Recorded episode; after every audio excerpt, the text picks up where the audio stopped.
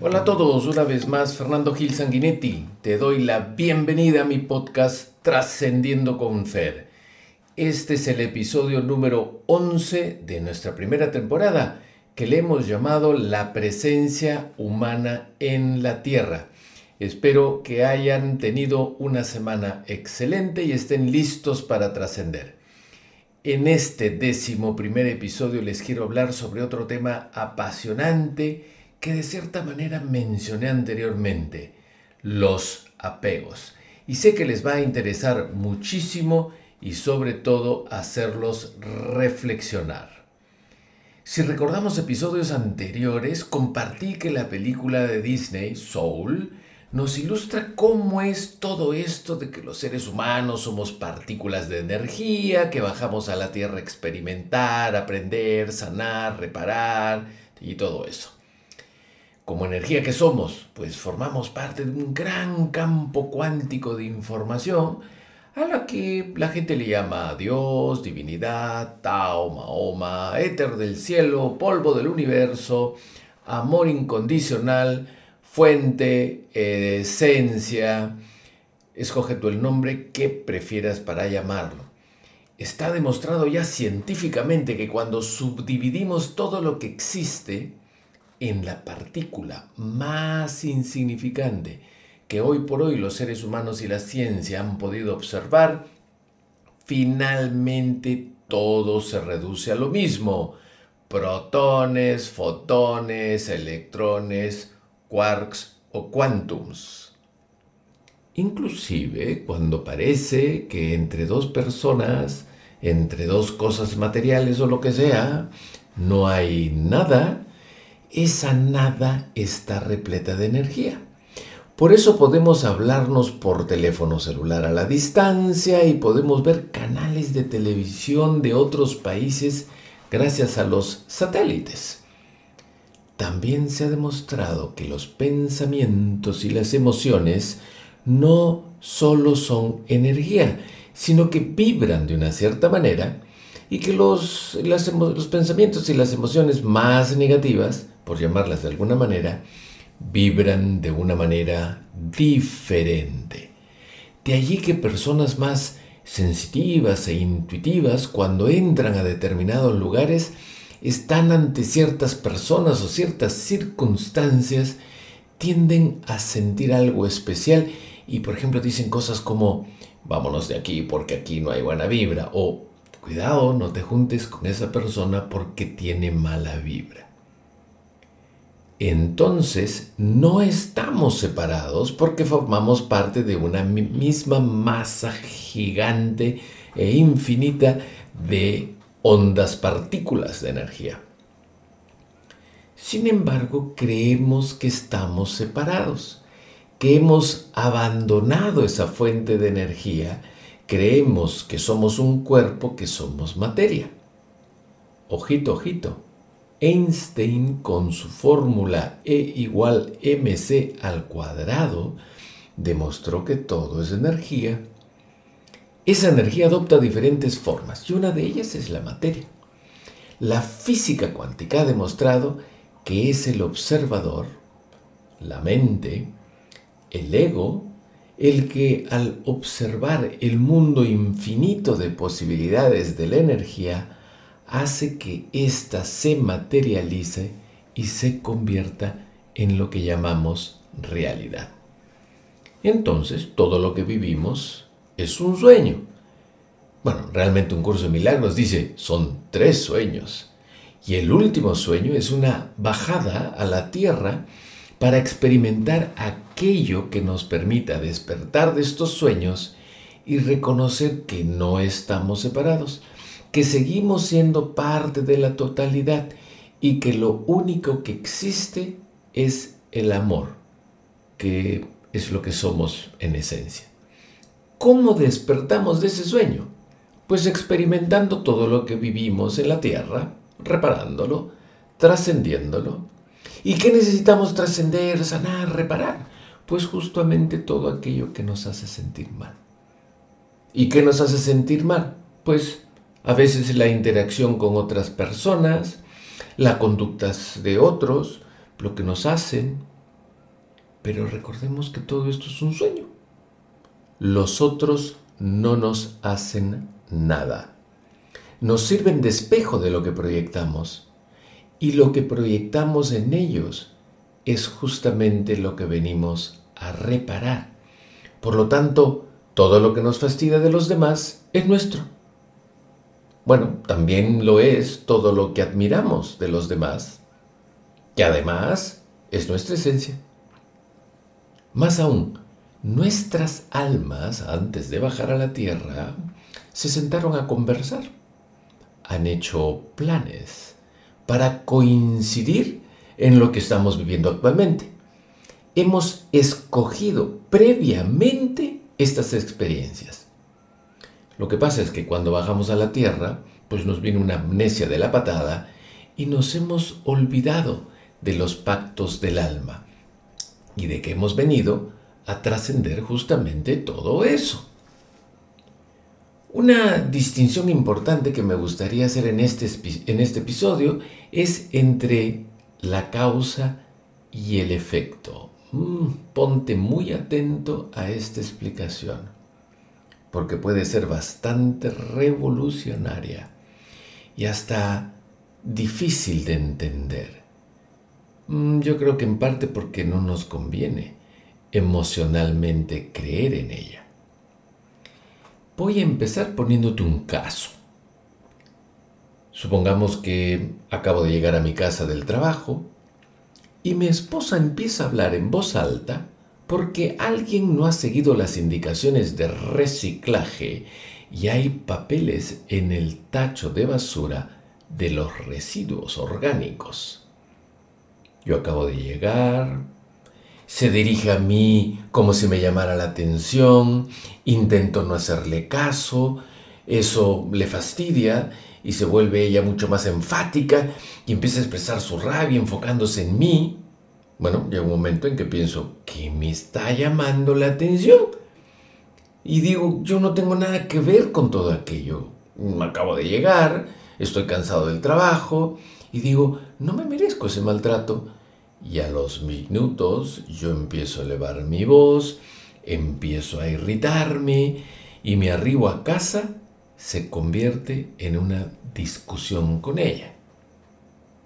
Al final me queda a mí totalmente claro que mi irritación, la discusión y mi estado de ánimo son producto de su maltrato. Su maltrato es la causa de que yo esté irritado, la causa de la discusión y de mi actual estado de ánimo. Entonces, causa, el maltrato de mi esposa. Efecto, mi irritación y estado de ánimo. Efecto, la discusión. Mm, si las cosas siguieran así, producto de toda esta situación, y la relación con mi esposa se deteriorara, ese deterioro de la relación con mi esposa es también un efecto generado por ella y su maltrato ese día no me doy cuenta que la causa es el efecto. Que el maltrato es producto de mi interpretación. Que su conducta es atraída por mi vibración emocional. Que ella es el cartero que me trae un mensaje de lo que yo necesito trascender, experimentar, sanar y reparar en esta vida que lo que estoy haciendo es proyectando en mi esposa mi mundo de creencias que me lleva a interpretar sus conductas y toda esta situación de cierta manera. Recordemos que la manera como nos tratan es la manera como nos tratamos a nosotros mismos mi creencia de que estamos separados, la culpa de haberme separado de la fuente y el miedo de no regresar a la fuente de amor incondicional de donde he salido, porque pienso que me he separado, y de que todo lo que estoy experimentando es real y no un sueño, son las verdaderas causas de todo lo ocurrido. La causa Es ese pacto del alma antes de haber bajado a la tierra. El efecto es la interacción con mi esposa. Y lo interpreto totalmente al revés y termino victimizándome ante sus conductas, culpándola a ella por lo sucedido y por mi sufrimiento. Puede costar entender esto que te estoy explicando. Te puede costar creerlo inclusive. La pregunta es, ¿creer en lo que crees, crees hoy y has venido creyendo durante toda tu vida te está dando la felicidad, la paz, el conocimiento sobre la vida, la luz que deseas para ti? Si la respuesta no es un sí contundente, podría ser el momento de empezar a desmontar tu conjunto de creencias sobre la vida, porque si no te hacen feliz, probablemente es que sean limitantes. Probar una nueva manera de pensar, ser y estar en la vida podría para ti ser una posibilidad. Y este podría ser el momento. ¿O no estarías escuchando este podcast? Cuando en episodios anteriores hablé de las estrategias de sobrevivencia, mencioné que el apego era la estrategia más poderosa. Y mencioné una serie de apegos, apego a la enfermedad, al dolor, a la vida, a tener la razón, a tu estilo de personalidad, a ayudar a otros, apego a nuestros cuerpos. ¿Qué es el apego? Pues una creencia, obviamente. La creencia de que mi felicidad depende de alguien o de algo.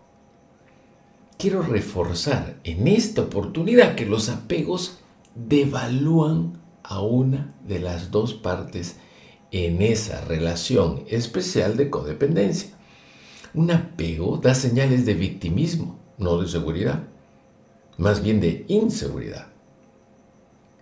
Da señales de dependencia, de no validez, de no capacidad, de no ser merecedor. Y ahí están las tres creencias limitantes fundamentales. Creemos que estar apegados a alguien es un sinónimo de que lo amamos mucho. Creemos que demostrándole amor a alguien, el otro interpretará que lo amamos mucho. A veces es por sentirnos bien con nosotros mismos que estamos pendientes del otro. Asumimos que al hacerlo, lo estamos dando todo. Creemos que es amor incondicional. y Estamos apegados a postergarnos y creemos que eso es amor. La evaluación del ser es una herramienta de identificación de estilos de pensamiento. Menciona la existencia de cuatro cuadrantes en nuestros hemisferios cerebrales, el norte, el sur, el este y el oeste. El sur caracteriza los perfiles preocupados por las personas, por las emociones, por la motivación en el ámbito de la empresa, por el clima laboral. Los sures son personas muy preocupadas por los demás. En niveles egoicos, esto es, exagerados, pueden ser muy postergadas, o sea, se postergan a sí mismas. En ese espacio están apegados justamente a ayudar, a sacrificarse, a servir a los demás. Ojo, si no son correspondidos se resienten. Si bien los cuatro perfiles pueden tener apegos, por ejemplo, los nortes son apegados al dinero, a los resultados, a tener la razón. Los oestes están apegados a la estructura, al orden, al deber ser y al control. Los estes están apegados a solucionar problemas, a la dispersión, a la creatividad, a arriesgar, a estar pensando siempre en el futuro. Los sures tienen esa particularidad de estar al servicio de los demás por encima de ellos mismos. Ojo, cuando hablamos de apegos, hablamos de apego a algo o a alguien del exterior. Cuando estamos apegados sentimos que somos más importantes e imprescindibles para los demás porque sin nosotros los otros no sobrevivirán. En el fondo, imagínate el caso de hacer eso con los hijos, los estaríamos haciendo tontos, no los dejaríamos evolucionar. El apego genera una falsa sensación de seguridad y de que tenemos todo bajo control y realmente no estamos controlando nada. Cuando estamos apegados a algo abstracto, por ejemplo, somos esclavos de ese algo. Tenemos expectativas de que algo ocurra, de que alguien haga algo de cierta manera o que yo inclusive me comporte según determinados patrones.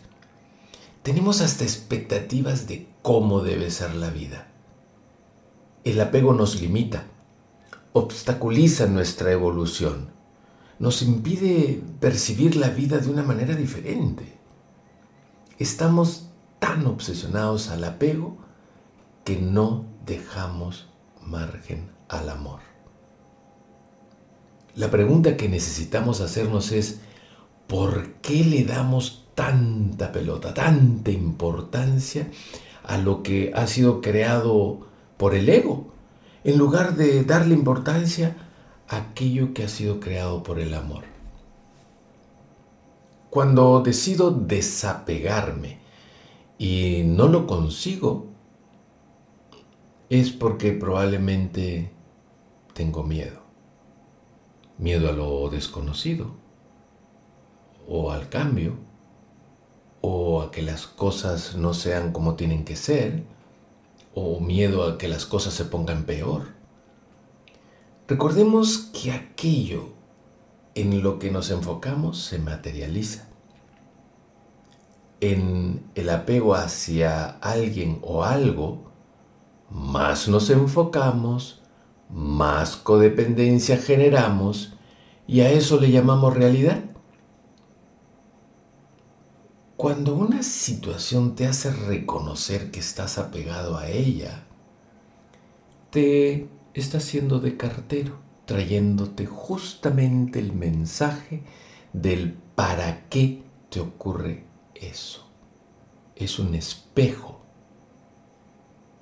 Ese espejo te dice que estás estancado. Y la pregunta es, ¿quién ha creado los apegos? No puede ser la divinidad, no puede ser Dios, el amor incondicional, no puede ser la fuente, no puede ser la esencia. Todos los apegos los ha creado la mente humana, el ego. Todos los apegos son producto y consecuencia de experiencias del pasado que se constituyeron como creencias. Son mecanismos de sobrevivencia.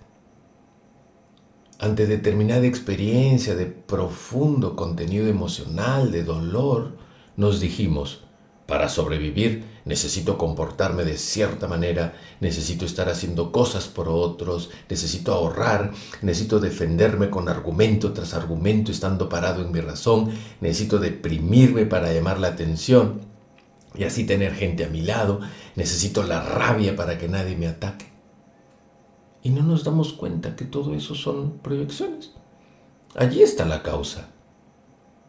Cuando estamos apegados a alguien, estamos en actitud de sacrificio. Ese algo a lo que estoy apegado habla de un sentimiento de culpa y la culpa habla de sacrificio. Hablemos de celos. Los celos muestran apego porque el otro es de mi propiedad. En una relación movida por los celos, uno es víctima y el otro el victimario. Y ambos están apegados en relación de codependencia. Hay personas que están apegadas al reconocimiento de los demás, al apoyo incondicional de o a los demás, a una presencia de alguien, al cuerpo físico, al dolor, a la enfermedad. Estar apegado es ser adicto adictos a la rutina, al sufrimiento, los pensamientos negativos, al pesimismo, al control, a las mascotas porque nos hacen compañía, a la creencia de cómo deben ser las cosas, a tener razón, a la rabia, a un sistema de pensamiento basado en la separación, en la comparación, en la competición. Somos adictos a emitir juicios, al riesgo, a no poner límites, a situaciones de sometimiento, al pasado, a la zona de confort. Hay personas que son ridiculizadas por otros. Les faltan el respeto, aguantan. Están adictas al sacrificio, al yo puedo con todo, a permitir cosas. Muchos de ellos con dolores de columna, de cargar todo el peso de la familia, del trabajo, de pesadas emociones.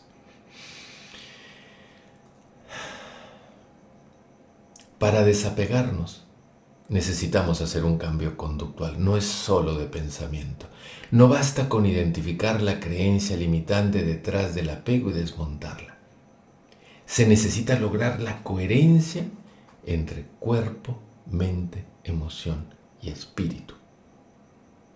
La necesidad de complacer, de hacerle las cosas fáciles a los demás, son un espejo, una proyección de lo que aún necesito invertir en mí. Ese es el mensaje del cartero. La creencia es, si no complazco a los demás, no soy importante. Termino siendo adicto a los demás, adictos a mí, a mis patrones de comportamiento. Pienso, sin mí, ellos no van a poder vivir. También puedo pensar, yo sin ellos no voy a poder vivir. Mi felicidad dependo de, depende de ellos o su felicidad depende de mí. ¿Qué es el desapego? Ojo, el desapego no es una creencia, es una experiencia. La felicidad, producto del desapego, no está fuera de mí, está dentro de mí. La felicidad no tiene ninguna causa. Soy felicidad. Soy amor incondicional. No he salido de la fuente. Soy parte de la totalidad. La felicidad aflora en aquellos momentos en los que no me falta nada. Son en aquellos momentos de lucidez, de comprensión, en los que todo está bien. Y allí descubro que la dicha y el bienestar están dentro de mí. Un momento de esos, de felicidad, me enseña la manera de relacionarme conmigo mismo. Como cuenta el dicho japonés, cuando quitas la obstrucción de los ojos, lo que queda es la vista. Cuando quitas la obstrucción de la mente, ves la verdad. Cuando quitas la obstrucción del corazón, lo que te queda es la felicidad. Y nuestro trabajo es quitar todas esas obstrucciones. Ojo que tú tampoco haces feliz a otros. Si eso es lo que crees, estás en el apego nuevamente. ¿Cómo se cultiva el desapego? Entendiendo que nadie nunca nos ha hecho sufrir.